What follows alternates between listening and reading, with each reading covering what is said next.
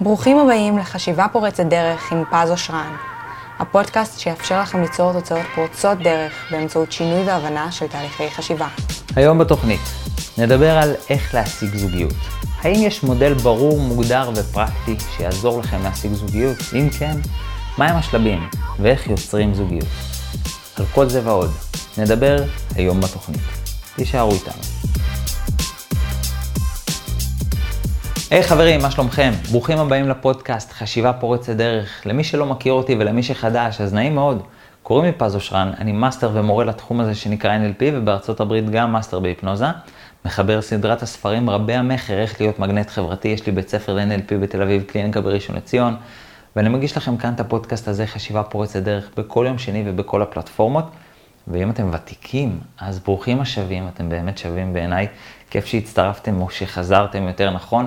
תודה לכם על השיתופים, על האהבה ועל הפרגון, ותודה שאתם פה. בזכותכם למעשה אני כאן, ובשבילכם אני עושה את כל מה שאני עושה כל שבוע. על מה אנחנו הולכים לדבר היום? אנחנו הולכים לדבר היום על איך להשיג זוגיות, וגם מי שיש לו זוגיות, אני חושב שהמודל הזה מאוד יעזור לו, לאו דווקא לא ספציפית לזוגיות, אלא אפילו בשביל אותם חברים או אנשים, אני בטוח שכל אחד מכם הכיר או פגש איזשהו אדם, שאתם מסתכלים עליו ואתם אומרים, שמע, הוא בן אדם איכותי. והוא בא ואומר לכם, אני לא יודע למה אני לא מוצא זוגיות. אני רוצה למצוא מישהי שתאהב אותי ושאני אוכל לאהוב אותה, ואתם מסתכלים עליו ואתם אומרים לו, תשמע, אתה אחלה בן אדם. אם אני הייתי תיאורטית המין השני, הייתי יוצא איתך. אבל, אה, אבל אנחנו לפעמים רוצים לעזור ולא יודעים איך, מה הבעיה, למה אותו בן אדם לא משיג זוגיות. אז המודל הזה, שלמעשה אני בפעם הראשונה הולך לחשוף אותו ככה בפומבי, זה מודל שפשוט עבדתי איתו בקליניקה באמת מכל אלפי אנשים שעזרתי להם להשיג זוגיות, ממש עבדתי לפי המודל הזה, שהוא מאוד שיטתי, הוא מאוד סיסטמטי, הוא מאוד ברור, הוא יעזור לכם לעזור לעצמכם או לסובבים אתכם. בצורה מאוד ברורה, מן הסתם זה מודל מאוד מסועף, כי להשיג זוגיות זה ממש תחום בפני עצמו, זה עולם שלם, אז אנחנו לא ניכנס לכל הדקויות של המודל שפיתחתי, אבל אנחנו ניכנס לכותרות שהם יספיקו בשביל שני דברים. אחד, בשביל לאבחן את הבעיה. זאת אומרת, שתבינו איפה הדבר שצריך להתמקד עליו. איפה הדבר שאם אנחנו מתמקדים בו, ואם אנחנו עושים שם את העבודה, בום, שם אנחנו נרגיש את הפריצת דרך. זה אחד. ושתיים, כמובן, או עד כמה שיותר לנו הזמן, איך אנחנו עושים את זה. אם אנחנו יודעים מה צריך לשנות, אנחנו גם רוצים לדעת איך לשנות את זה, וזה האידיאל, או אלה שני הדברים שאנחנו נרצה לדעת לשנות, אה, או שנרצה לדעת בזכות המודל הזה. אז אני הולך לחשוף את זה אה, ממש פעם ראשונה בפומבי. סתם אני אגלה לכם שזה מודל שתכננתי לכתוב עליו ספר, אה, אבל שאר הספרים שכתבתי ושאני כותב בימים אלה, לדעתי בעדיפות קצת יותר גבוהה. אז אמרתי, אני לא אחכה עד שאני אסיים לכתוב את הספר, אלא נתחיל מהפודקאסט הזה, ובעזרת השם ובעזרתכם ובעזרת זמן ובעזרת הרבה דברים, אה, הספר הזה גם יצא לאור ויעזור לעוד הרבה מאוד אנשים להשיג זוגיות, זה האידיאל. אז לפחות בינתיים, עד שהספר יצא, שכל אחד מכם יוכל ככה להבין ולהתחיל את המסלול שלו, כדי באמת אה, שמי מכם שרוצה זוגיות, או שמכיר אדם שרוצה זוגיות, שבאמת תוכלו להבין איך עושים את זה. ועל אף שזו מטרה כאילו גדולה, ש... שהיא מכילה הרבה מאוד שלבים, כשזה מפורק וכשזה מודל סיסטמטי וברור, קל לעבוד עם זה, וקל להשתפר בדבר הזה, וקל להגיע לתוצאות שאנחנו רוצים, וזה אפשרי לחלוטין. מן הסתם כל אחד מתחיל ממקום אחר. יש אנשים שהם אף פעם לא יצאו לדייט, ויש אנשים שתמיד הקשר שלהם נקטע אחרי שלושה חודשים, וכל אחד נמצא במקום אחר, ובגלל זה המודלים, במיוחד שהם מפורקים לשלבים, מאפשרים לנו לדעת בדיוק איפה החוליה החלשה. למודל שפיתחתי יש חמש וחצי חוליות, כשמן הסתם אה, כל אחד יש לו חוליה חלשה אחרת, וזה מה שאנחנו נגלה במהלך המודל. מה זה אגב וחצי חוליה? מה זה חצי חוליה? אה, כשלמעשה זה, זה כאילו חמישה שלבים ויש שלב אפס. אה, שלב מקדים, אנחנו נדבר עליו בסוף, בסוף, ה, אה, בסוף הפרק, אבל כרגע לצורך העניין חשוב שתבינו את החמישה שלבים או את החמש חוליות, וזה לגמרי מספיק עבור, עבורנו כדי להתחיל להתקדם לעבר המטרה הזאת של זוגיות. טוב, אנחנו מוכנים? נראה לי שאפשר כבר להתחיל לצעוד לדרך. יאללה, אז בואו נכיר קצת את המודל שלנו. מה זה בעצם חמשת השלבים? אמ, נכיר קודם כל, לפני שנבין בכלל את השלבים, אני רוצה לספר לכם את ה, איך, איך הגעתי למודל הזה. נתחיל מזה שכשאני התחלתי לבנות את המודל, מאוד נתקלתי בקושי. כי גיליתי שאין שום צעד שהוא מחייב. זאת אומרת, גם נגיד, סתם דוגמה, אני חושב שחשוב אה, טיפוח ויופי כדי להשיג זוגיות, יש אנשים שאין להם טיפוח ויופי והם עדיין משיגים זוגיות. ואם חשוב אופי מסוים, אז נראה שגם אנשים באופי אחר השיגו זוגיות. זאת אומרת, על כל דבר אפשר למצוא אקספשן, וזה ממש הקשה עליי אה, ליצור איזשהו מודל. אה, אבל עד שפריצת הדרך קרתה, בשיעור הראשון כשאני למדתי כלכלה, ושם נאמר איזשהו משפט שהוא נכון לכלכלה, אבל הוא נכון גם לזוגיות, לקחתי אותו שם למודל, ואז הוא עשה לי הרבה מאוד סדר, וזה מה שאני רוצה שתיקחו איתכם, לפחות המשפט הזה. אני אכניס אתכם רק לסיטואציה. אני התחלתי ללמוד, זה נקרא ניתוח טכני, זאת אומרת לקרוא גרפים, אני מאוד אוהב כלכלה וגרפים, אני מסתכל על גרפים ואני מתמוגג. ואחד המשפטים הראשונים שהמרצה אמר זה שאי אפשר לדעת מה יקרה מחר בשוק. הכל יכול לקרות. יכול להיות שימצאו תרופה לסרטן, או במקרה שלנו היום לקורונה, וכל השוק יעלה והבורסה תעוף למעלה, ויכול להיות שיהיה איזה משהו נוראי, ו... או במקרה של היום נגיד מגפה, או גל שני, וכל השוק ייפול למטה וה... וכל המניות יצנחו. אף אחד לא יודע מה יהיה מחר בשוק, בבורסה, בכלכלה, במניה כזו או אחרת, אף אחד לא יודע. עכשיו, המשפט הזה קצת צרם לנו, כולנו מסתכלים אחד על השני, רגע, מה אנחנו עושים פה? הלו, אנחנו באנו ללמוד כלכלה, באנו ללמוד מסחר, כדי לדעת מה קורה מחר. זאת אומרת, ואם אתה, אדוני המרצה, לא יודע להגיד לי מה יהיה מחר, אז מי כן? אז בשביל מה באנו ללמוד? והמשפט אחרי עשה לנו את הסדר. המשפט שהוא אמר מיד אחריו זה, אם נרצה לדייק את זה, אז אנחנו לא יודעים מה יהיה מחר, וכל מה שאנחנו מתעסקים זה לא מה יכול לקרות מחר, כי יכולים לקרות מיליון תרחישים, אלא במה סביר שיקרה. ואת המשפט הזה, שהוא עשה לי המון סדר, לקחתי לעולם הזוגיות, והוא אפשר להגיד הבנה את המודל שלי בזוגיות. כי יש מיליון תרחישים לאיך אפשר להכיר את בן או בת הזוג. מיליון תרחישים.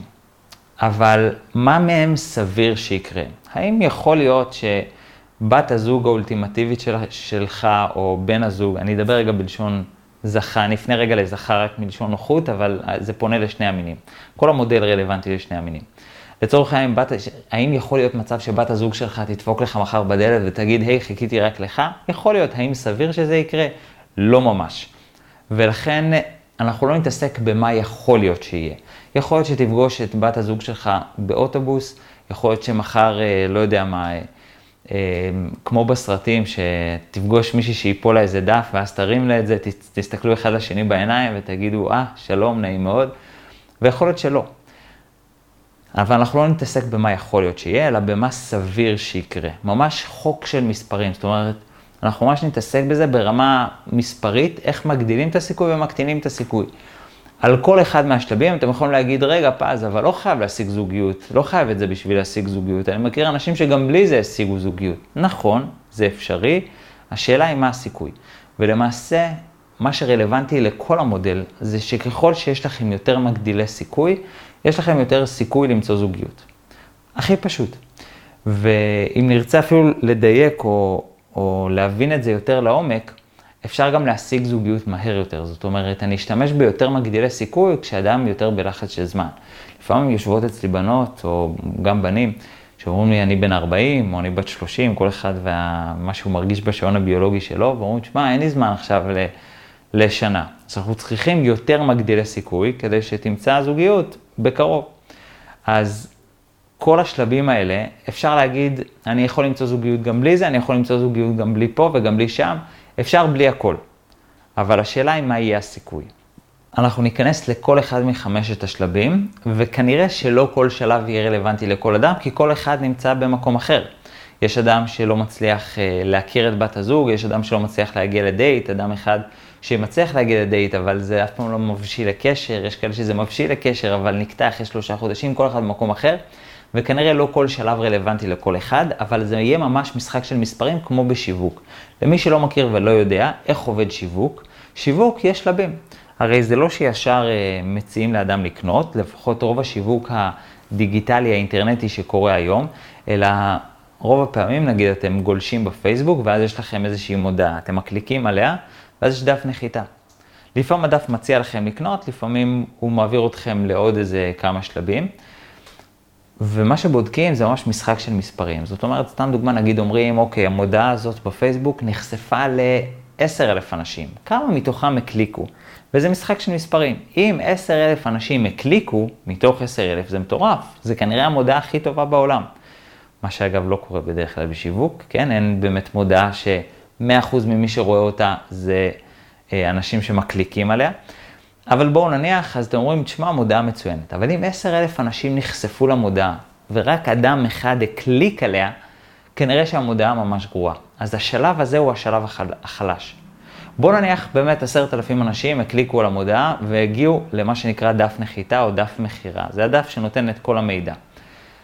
ושמה כל העשר אלף אנשים החליטו לא לקנות. אז איש שיווק מקצועי יודע, הבעיה היא פה בדף.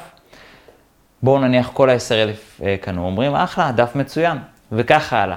ככה זה עובד בשיווק. למעשה, אדם מכיר אותך או רואה אותך בפעם הראשונה, זה כמו המודעה בפייסבוק. מתוך אנשים שרואים אותך, כמה מתוכם ממשיכים לשלב הבא, שאנחנו עוד נדבר איך נקרא השלב הבא, קוראים לזה שלב הבדיקה, שמתעניינים בך, אומרים וואלה, תבדוק לי אם הוא פנוי, אתה פנוי, אתה פה, אתה שם, רוצים לבדוק. ו- וכמה זה מגיע לשלב הבא ולשלב הבא, וככה זה משחק של מספרים. באיזשהו מקום, המודל הזה עוזר ממש אה, כשעובדים עם זה ב... לא, לא אגיד בצורה מחושבת, אבל בצורה קצת סטטיסטית. ככה זה עוזר לדעת מה החוליה החלשה.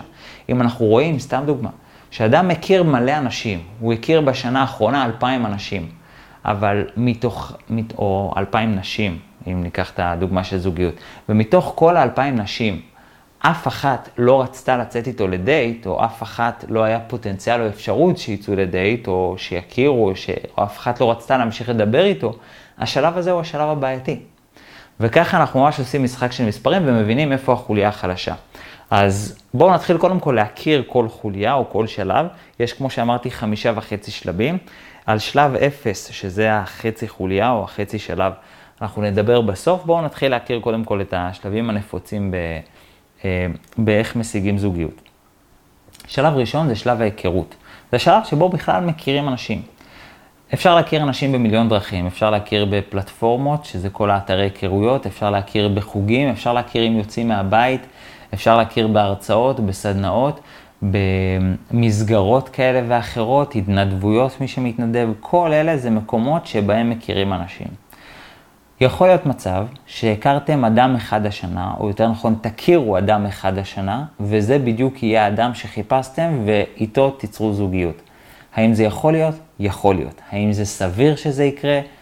לא ממש, פחות.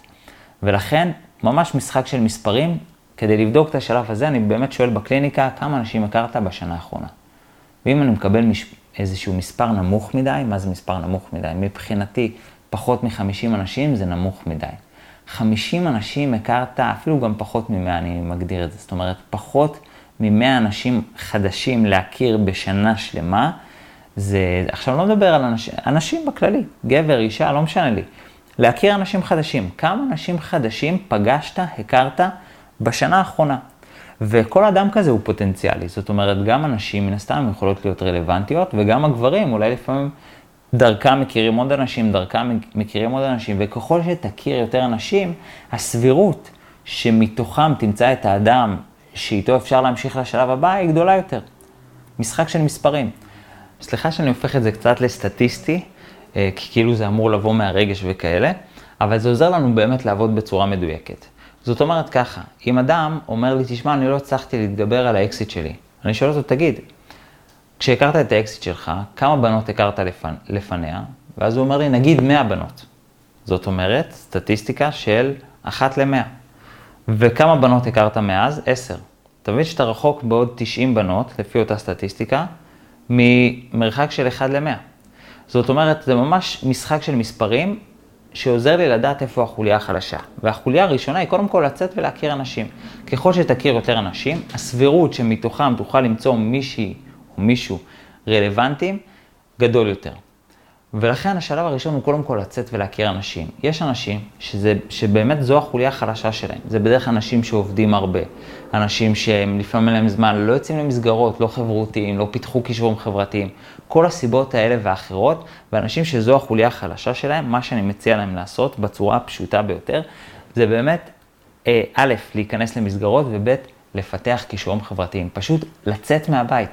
ויש אנשים שאומרים, תשמע, אין לי זמן, אני באמת קבור בעבודה, אני עובד כל כך הרבה, ואני אומר להם בצורה הכי כואבת וכנה, שמע, אם אין לך זמן לצאת ולהכיר אנשים, לא יהיה לך זמן לזוגיות. אני לא יודע מה אתה עושה פה, אבל לא יהיה לך זמן לזוגיות. ולכן, קודם כל, בכללי גם לאדם כדאי אה, שיכיר אנשים, אבל השלב הראשון הוא צא ותכיר כמה שיותר אנשים, ואתה יכול להכיר באיזה דרך שאתה רוצה, יש באמת מיליון דרכים להכיר אנשים. אמ, והרבה פעמים אני אפילו ממליץ על, אם, אם אדם זה החוליה החלשה שלו, אני ממליץ על הספר הראשון שלי, שילך להיות מגנט חברתי, שהוא ספר מצוין לפיתוח כישורים חברתיים. אם זה רק, רק החוליה הזאת, משחק של מספרים, צא, תכיר הרבה אנשים, ככל שתכיר יותר, הסיכוי שתמצא את אה, אהבת חייך יהיה גדול יותר. אה, אז זה באמת שני, שני הדברים האלה, שני החלקים האלה, כדי לחזק את השלב הראשון. אז כמו שאמרתי, אחד, יציאה מהבית, באמת לצאת, להיכנס למסגרות, דברים כאלה, ושתיים, קישורים חברתיים, כי באמת קישורים חברתיים נכונים יכולים ליצור לנו שיחה או היכרות, גם עם אנשים שיושבים לידינו באוטובוס, וגם עם אנשים שיושבים לידינו בהרצאה, או במיליון הזדמנויות כאלה ואחרות. אה, ואם אתם רוצים לדעת אם השלב הזה חזק או חלש, כמה אנשים פגשתם בשנה האחרונה. אם המספר נמוך מדי, זה שלב שצריך לחזק. אם השלב גבוה, זה, אה, אם המספר גבוה, מצוין, הבעיה היא כנראה לא בשלב הזה. מה השלב אחרי? אחרי שהכרת אנשים, השלב הבא זה שלב החיבור. זה השלב שבו מהיכרות, שהכרתי כבר את הבן אדם, אה, או במקרה הזה, אני אדבר רגע בלשון זכר, בסדר? אבל במקרה הזה, אם הכרתי מישהי, אז האם נוצר בינינו איזשהו חיבור? לא בהכרח שאנחנו אומרים בוא נצא לדייט, אבל איזשהו חיבור שזה יכול לקרות למעשה הרבה פעמים, אפילו עם, עם אדם שאנחנו רואים בטלוויזיה. זאת אומרת, איזושהי משיכה, סקרנות, מצב שאנחנו אומרים הוא אטרקטיבי, אה, עניין באותו בן אדם. ו... וכל אלה יכולים להיווצר לנו גם, גם לאנשים, לאנשים שאנחנו רואים בטלוויזיה, גם אם אנחנו, אה, לא יודע מה, אה, גם, גם אנשים שהם בזוגיות יכולים להגיד, וואלה, הוא אדם מסקרן, הוא אדם מושך, הוא לא בהכרח משיכה מינית, אבל יש אנשים שאפשר להסתכל או להרגיש איזשהו חיבור, שיגידו, הוא מסקרן, הוא מעניין, הוא מושך, הוא אטרקטיבי במידה מסוימת. והשאלה היא כמה אנשים הגיעו למצב של חיבור. קשה לדעת את זה, כי לא כל מי שרואה בכם אטרקטיבי יבוא ויגיד לכם, אתה אטרקטיבי, אבל פחות או יותר, עוד מעט אני אגיד לכם איך מאבחנים את זה, אבל פחות או יותר כמה אנשים יכולים להגיד שנוצר איזשהו חיבור שאתה מסקרן, אתה מעניין, אתה מושך, אתה, אתה בעצם, הייתי רוצה להתחבר אליך יותר. אה, ומה שמגדיל את הסיכויים שוב, לא מחייב, אבל מה שמגדיל את הסיכויים זה שלושה דברים עיקריים, יש עוד, אבל לא, לא ניכנס לזה. אחד זה אסתטיקה, זאת אומרת, לא חייב להיות יפה, אבל כן כדאי להיות אסתטי, שאסתטיקה זה גם אסתטיקה של נראות, זה גם לפעמים, אה, יש אנשים שלא מודעים, ואז אני, ב, כמובן בעדינות בקליניקה, אומרת, שמע, לטפל גם בריח פה או בריח גוף או דברים כאלה, חשוב לטפל בדברים האלה, אה, ו, ולפעמים הדברים האלה עושים שינוי. לא, לא, לא תמיד באמת מכוונה רעה, אדם לפעמים יכול לצחצח וכאלה, אבל יש לו נגיד דלקת בחניכיים, עושה לו ריח פה, זה מבריח בנות. אז, אז זה העניין של אסתטיקה, גם מבחינת ה, מבחינה חיצונית, מבחינת ריח, מכל הדברים האלה. וכמובן, אה, מרכיב שני ושלישי, שזה רושם ראשוני ושפת גוף. רושם, איזה רושם אתה יוצר? אני מסתכל עליך, איזה רושם אתה יוצר? אז אמ, יש אנשים שהם צ'ארמרים כאלה, אתם מסתכלים עליהם והם לא חייבים להיראות טוב, אבל הם צ'ארמרים, הם, הם כיף איתם, הם יוצרים איזה רושם טוב, הם מעוררים בכם איזשהו עניין, וכמובן שפת גוף, איך השפת גוף של הבן אדם, מה היא משדרת, האם היא משדרת לחץ, האם היא משדרת דווקא רוגע, פתיחות, נינוחות. יש אנשים עם שפת גוף שהיא מאוד uh, מזמנת, אתם מכירים שהיא כאילו היא מאוד פתוחה, היא מאוד משוחררת, היא, היא קוראת לכם. ויש אנשים עם שפת גוף מאוד לחוצה, מאוד סגורה, לא בכוונה, כן? זה השפת גוף שהם רגילים, יכולה להיות מאוד כפופה, מאוד uh, מכווצת בגוף. ואני מסתכל על שלושת המרכיבים האלה, ו, ואם אדם יש לו בעיה בשלב החיבור, אז, אז כנראה זה אחד הדברים האלה שכדאי לעבוד עליהם, על אסתטיקה, על רושם ראשוני, על שפת גוף, כדי באמת למצות את הפוטנציאל של שלב החיבור. ככל שממצים יותר את הפוטנציאל של שלב החיבור, אז יהיה הרבה יותר קל להתקדם לשלב הבא. אמ, ובכללי, כדאי להיות אנשים מעוררים אה, משיכה, סקרנות, מעוררים אה, עניין, אטרקטיביים. זה, זה טוב, זה, זה, זה בכללי טוב לחיים, שזה חלק אגב גם משלב אפס שאנחנו נדבר עליו בהמשך. אחרי שיצרנו את זה, את שלב החיבור, אז אנחנו יכולים להתקדם לשלב השלישי, שזה שלב הבדיקה. מה זה בעצם שלב הבדיקה? זה השלב שבו אנחנו מגששים האם יש פוטנציאל, האם יש מצב. תחשבו על זה, אם אתה רואה מישהי שמוצאת חן בעיניך, אז זה השלב השני, שלב החיבור. מה היא מוצאת חן בעיניי? היא מסקרנת אותי או היא מושכת אותי, היא אטרקטיבית בעיניי, זה השלב השני. ואז אתה מתקדם לשלב השלישי, שאתה אומר, אוקיי, בוא נראה, יש לה חבר, היא בזוגיות, היא פנויה, אולי אני ארצה לבדוק אם זה התאמה, אם גם היא אה, תרצה אותי. יש אנשים שעושים את הבדיקה דרך דייט, דרך מפגש, דרך שיחות, כל אחד והדרך של, שבה הוא בודק. אבל אנחנו כן נרצה לבדוק, גם מהצד שלנו וגם מהצד השני, שיש פה פוטנציאל בכלל. כי אם אין פה פוטנציאל, אז, אז, אז אין לנו מה, מה לבזבז על זה את הזמן. אם זה לצורך העניין אה, מישהי שהיא תפוסה, אין לך מה להתעסק עם זה, תמשיך הלאה. אז זה השלב השלישי, שלב הבדיקה. ועוד מעט אנחנו נדבר על השלב הזה שהוא מאוד מאוד טריקי, אבל השלב הזה זה בעצם, רוב האנשים עושים אותו באמת לא נכון. רוב האנשים במאה ה-21 מבחינה סטטיסטית, כן, האנשים שיושבו אצלי בקליניקה, נופלים בעיקר בשלב הזה, בשלב הבדיקה. גם בשלב שבו הם בודקים אחרים וגם בשלב שבו בודקים אותם. עוד מעט נבין למה, למה השלב הזה כל כך בעייתי היום אה, בצורה מאוד נפוצה. אבל רק שנבין את השלב הזה. זה השלב שבו אנחנו בודקים, אנחנו נוטים לחשוב שאם נצא לדייט אז נצא לבדיקה. אבל זה לא נכון, לא כולם בודקים דרך דייט. יש אנשים שהם יכולים להגיע למצב שהם אומרים, וואלה, אני רוצה אותך בתור בן זוג, או אני רוצה אותך בתור, בתור בת זוג, גם לא יצאנו לדייט. זאת אומרת, שלב הבדיקה שלי הוא לא חייב להיות דייט, הוא יכול להיות כל מפגש, אפילו מפגש בין חברים, שפשוט נפגשנו כמה פעמים בין חברים, אפילו סתם שיחות, אנחנו מדברים הרבה בטלפון וזה מחליף די. יכול להיות כל דבר שהוא שבו בדקתי את ה... לא משנה, הקריטריונים שלי או פוטנציאל להמשך. ועברתי, עברת או עברת, לא משנה מה, זה עבר. וזה השלב הזה. עכשיו, למה השלב הזה הוא כזה טריקי ולמה הרבה אנשים אה, נופלים פה? ותזכרו את המשפט הזה, כי הוא באמת משפט חשוב כדי לתאר את השלב הזה.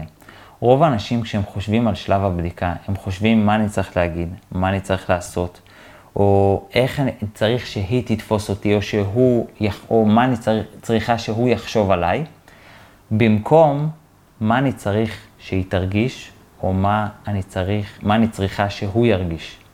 וזה הבדל מאוד מאוד משמעותי. כי שלב הבדיקה, עד כמה שזה נראה לנו מוזר, הוא לא רק צ'קליסט. יש ככה צ'קליסט בקטנה, והצ'קליסט למעשה הוא יותר דווקא בשלב החיבור. בשלב הבדיקה זה יותר איך אנחנו מרגישים. ואני אגיד משפט שיישמע מוזר, אבל, אמ, אבל הוא יפתיע אתכם. אדם שעומד בכל הצ'קליסט, אבל לא נותן לכם להרגיש את הרגש הנכון, לא יעבור כמו אדם שלא עומד בכל הצ'קליסט, אבל יגרום לכם להרגיש את הרגש הנכון. אני חוזר למשפט הזה כי הוא מאוד חשוב. אדם שעומד בכל הצ'קליסט, זאת אומרת, תחשבו על זה, כל אחד יש לו איזה צ'קליסט, צ'קליסט בראש. מהו אין, הבסט של הבסט. לצורך העניין, אדם יכול להגיד, אני מחפש מישהי שהיא אה, יפה ושהיא, אה, לא יודע מה, חייכנית, והיא תומכת, והיא כזה, והיא כזה, והיא כזה, וזה הצ'קליסט שלו.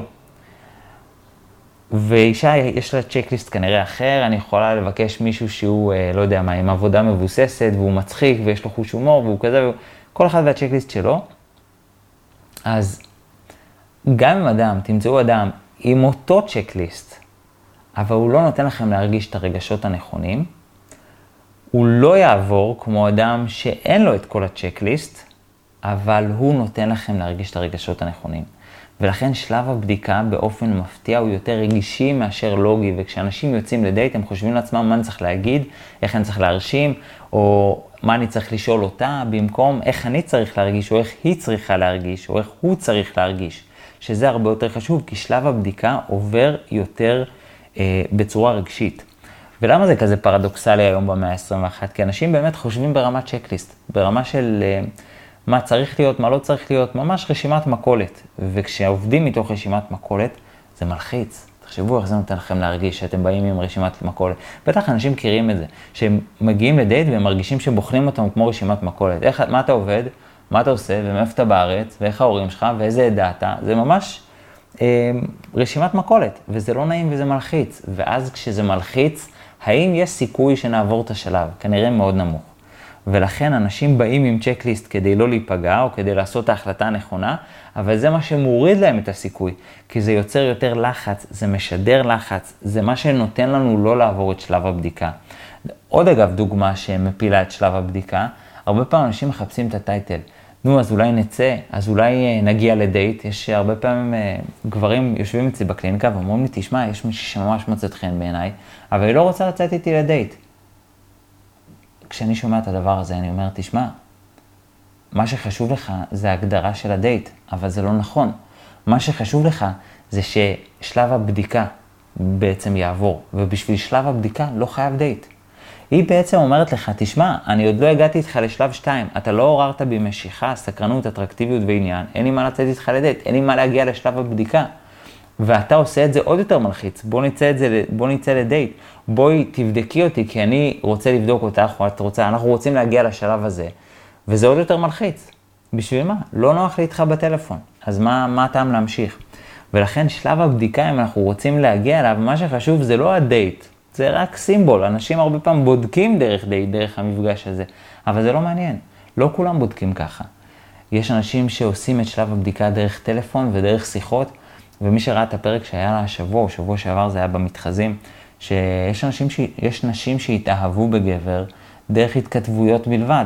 והרבה, וראיתי הרבה קומנטס, אה, תגובות מאוד מאוד חריפות. מה, איזה טיפשות, איך זה יכול להיות, אבל uh, אני מצטער להגיד, זה יכול לקרות לכל אחת, וגם לכל אחד.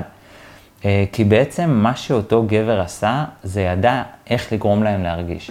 וזה יכול להיות דרך שיחות ארוכות ומאוד מעניינות, מעניינות וזה יכול להיות דרך המילים הנכונות והמכתבים, ואולי מתנה, מתנות בימים מיוחד, מיוחדים.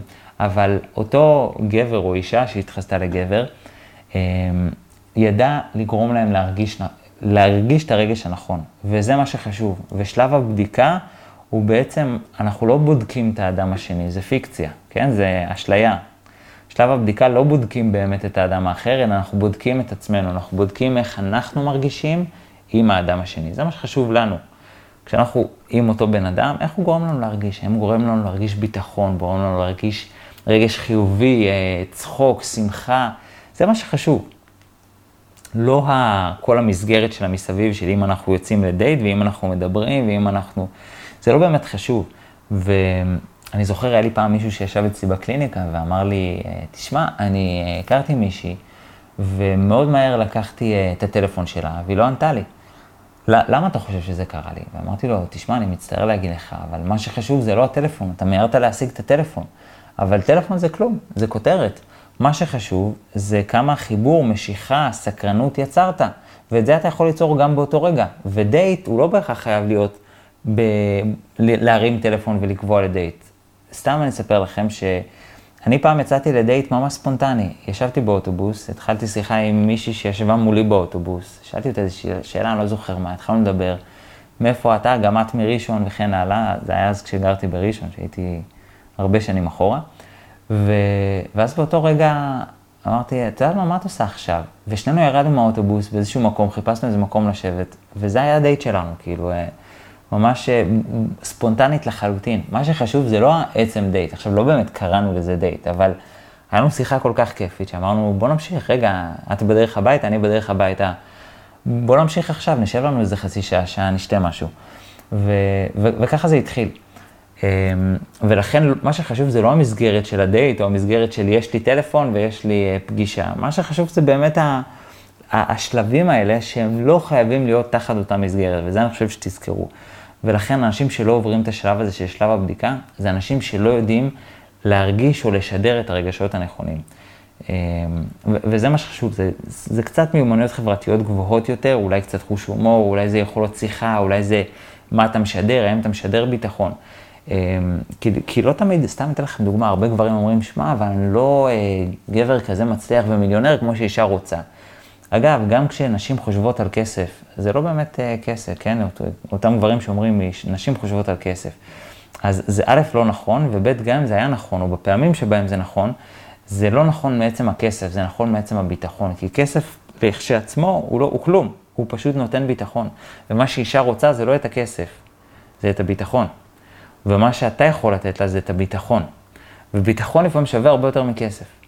ולכן אה, גם אותם גברים שמאמינים באותם דברים, ויש דוגמאות שאולי זה נכונות, אולי יש נשים שרוצות כסף, אולי יש גברים שחושבים שבלי כסף הם לא שווים, אבל כל הדבר הזה נופל אם אתם לא יודעים אה, לשדר ביטחון או להקרין ביטחון. זה השלב השלישי. השלב הרביעי זה שלב הבנייה. זה השלב שבו עברנו את שלב הבדיקה, החלטנו שיש פה פוטנציאל, נראה טוב, בוא נבנה משהו. לא יודעים מה, מה אנחנו נבנה, יכול להיות שנבנה את כל החיים שלנו ויכול להיות שנבנה קשר קצר טווח, אבל בוא נבנה משהו. והשלב הזה הוא הרבה פעמים עד שלושה חודשים, לפעמים הוא גם מגיע לשישה חודשים. אנשים שנופלים בשלב הזה, זה הרבה פעמים אנשים שאומרים לי, שמע, אני לא מצליח ליצור קשר שהוא מעבר לחודש, חודשיים, שלושה, שישה חודשים. הרבה, יש אנשים שממש מתארים לי תסמין כזה של, אין, הקשר שלי נופל אחרי שלושה חודשים. לא מצליח ליצור קשר שהוא מעל שלושה חודשים. זה השלב הבנייה. וכשאדם נופל בשלב הזה, בשלב הבנייה, זה האמרה המפורסמת של יש פער בין מה שאתה רוצה למה שאתה צריך. זאת אומרת, כנראה שמה שאתה מנסה לבנות איתו את הקשר, זה לא מה שאתה חושב שאתה, שמתאים לך.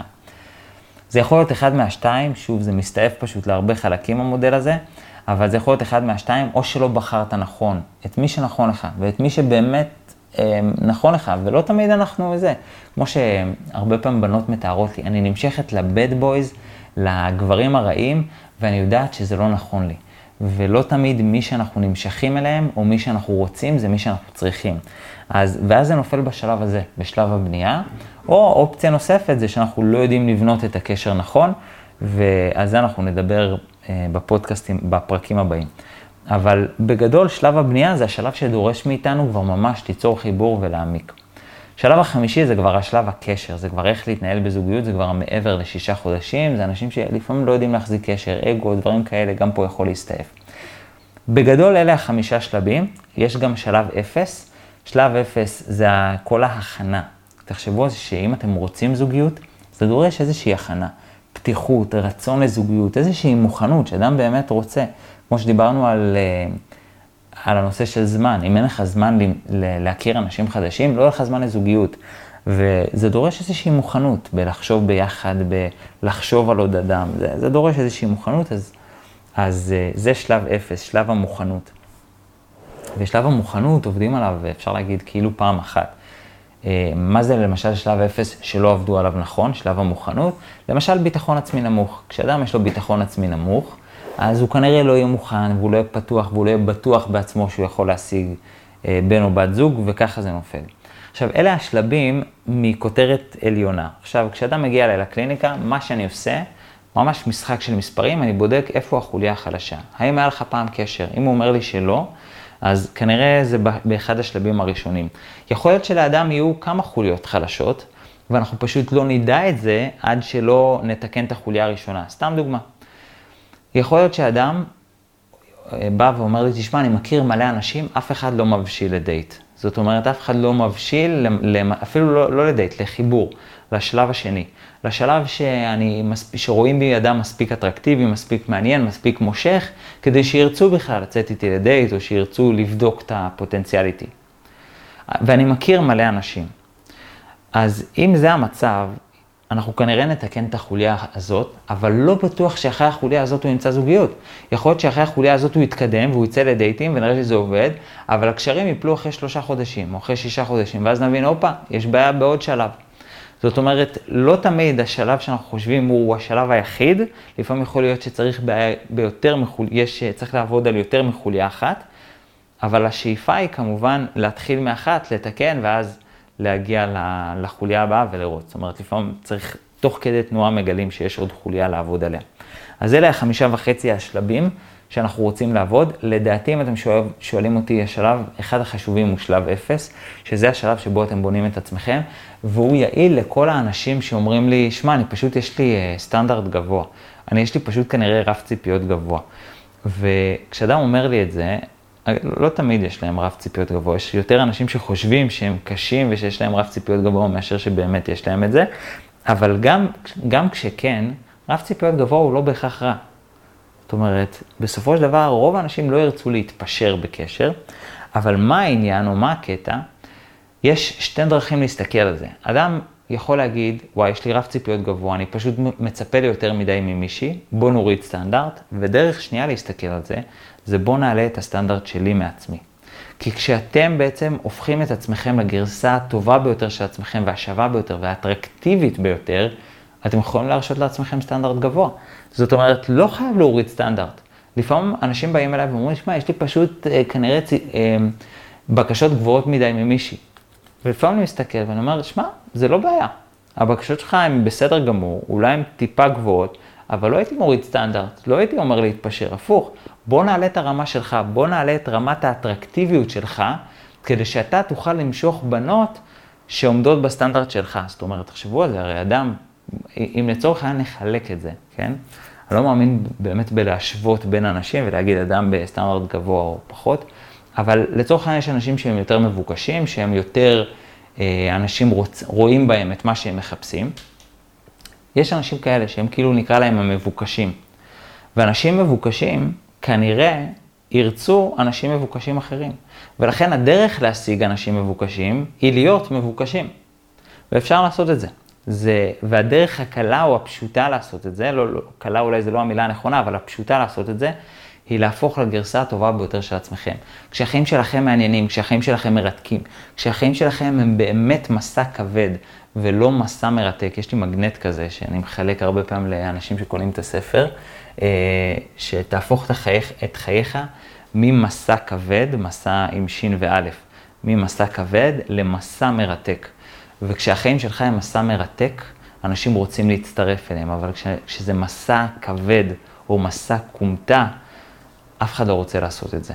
והאידיאל זה להפוך את החיים שלכם ממסע כבד, ממשהו שאתם נושאים על עצמכם שהוא כבד, אוי איזה חיים יש לי, למשהו מרתק, שכל אדם סביבכם ירצה להצטרף ולהגיד, אני רוצה או חיים כאלה, או לחיות עם מישהו שזה החיים שלו. ולכן הדרך הקלה והפשוטה אה, להשיג בן או בת זוג, זה להפוך את החיים שלכם לדבר המדהים ביותר שאתם יכולים לחשוב ולדמיין אי פעם, וזה שלב אפס. שלב אפס הוא מתחיל לפני שאתם יוצאים בכלל מהבית. הוא שלב של התפתחות אישית. הוא השלב שבו אתם מחליטים ביניכם לבין עצמכם, שאתם הופכים להיות הגרסה הטובה ביותר של עצמכם. תחשבו על זה, אם אתם, בואו נניח, קמים בבוקר מדוכדכים ובדיכאון, והולכים לעבודה שאתם לא אוהבים, ואחרי זה חוזרים לבית מבואסים, עייפים, וכמה אנשים היו רוצים לחלוק איתכם חיים כאלה? אבל אם החיים שלכם, אתם קמים בבוקר באמת בחיוך, מאושרים ממה שיש לכם, הולכים לעבודה שאתם נהנים ממנה, אה, יש לכם חברים טובים, קשרים טובים, כמה אנשים היו רוצים להצטרף לחיים שלכם? הרבה יותר. ולכן זה שלב אפס, או בגלל זה זה חמיש, חמישה וחצי שלבים.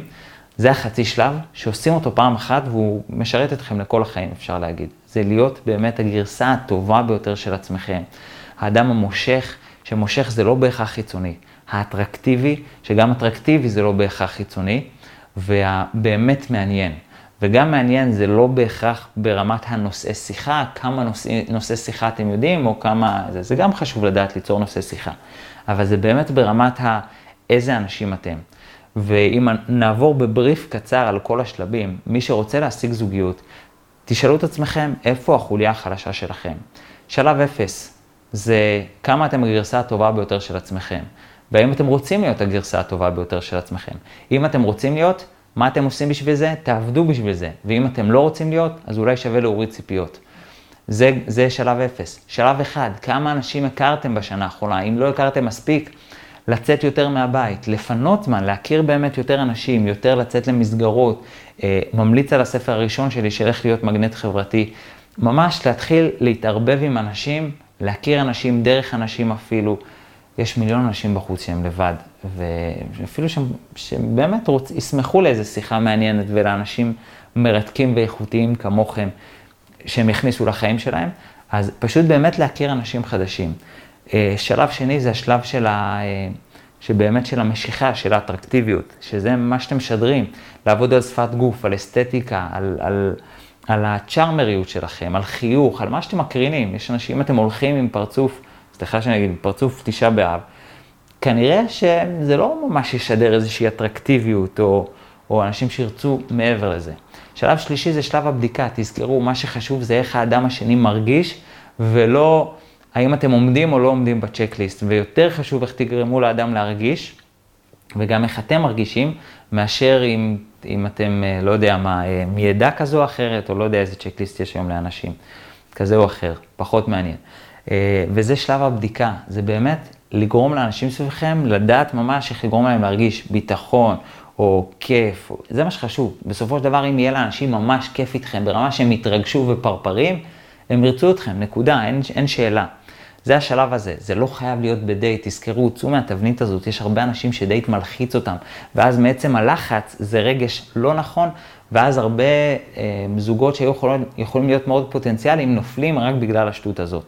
אז זה השלב הזה, זה שלב הבדיקה. אחרי שעברתם את שלב הבדיקה, ואתם יודעים לגרום לאנשים להרגיש טוב, מי שאגב רוצה לשפר את שלב הבדיקה, לא אמרתי, אה, אבל זה גם כישורים חברתיים באמת, אה, יש פה, טוב, זה קצת יותר מורכב. השלב הבא זה שלב הבנייה, זה לדעת לבנות איזשהו משהו, אה, שזה באמת לוודא ערכים, זה כבר ממש להכיר את הבן אדם יותר לעומק. גם פה זה מורכב להסביר את זה, אבל מה הערכים שלכם בזוגיות? מה חשוב לכם בזוגיות? איך אתם רואים זוגיות? האם זה תואם למה שאתם מחפשים בזוגיות? האם זה תואם למה שאתם, אה, למה שמושך אתכם? מה הפרטנר שמצאתם? האם זה גם הערכים שלו? האם זה גם מה שחשוב לו? האם, האם אנחנו גם עובדים בשביל לבנות על זה? ואני אגיד רק משפט אחד על הדבר הזה. שוב, שתבינו, על כל שלב כזה אפשר לעשות עשרה פרקים. זה באמת יכול להסתעף אין סוף. אבל על שלב הבנייה, אם רגע נעמיק בו ונבין אותו יותר, אחד המקרים שאני זוכר, ישבה אצלי מישהי בקליניקה, ואומרת לי, ו- ואז רבנו ו- וזה התפוצץ. ואז שאלתי אותה, מה זאת אומרת, מה, רצית לריב איתו? היא אומרת, לא, לא התכוונתי לריב איתו. אה, אז מה התכוונת לעשות? התכוונתי פשוט שנפתור את זה. Mm. אז התכוונת לפתור את זה, ומה זה אומר בעצם לפתור את זה? זאת אומרת, התכוונתי להסביר את עצמי ולבקש אה, מה אני לא רוצה שיקרה שוב ולקבל את הסכמתו. אה, אז את רצית משהו אחד, אבל עשית משהו אחר. והרבה פעמים יש לנו את הפער הזה בין מה אנחנו רוצים למה קורה בפועל. וזה שלב הבנייה. הרבה פעמים אנחנו רוצים משהו מסוים, רוצים את הקשר ברמה מסוימת, בדרך מסוימת, אבל מה שאנחנו עושים לא תמיד תואם. אז זה לבדוק בעצם גם את הדברים האלה. זה שלב הבנייה, והשלב האחרון, שלב מספר 5, זה כבר שלב הקשר, שזה איך להתנהל בזוגיות, יהיה לנו על זה פרק אה, עם אורחת מאוד מיוחדת בפרק הבא. מקווה ש... קודם כל, אני מקווה שהמודל לא היה כבד לכם מדי, כי הוא באמת דחוס, דחסתי אותו לפרק אחד, זה היה בלתי אפשרי, אפשר להגיד.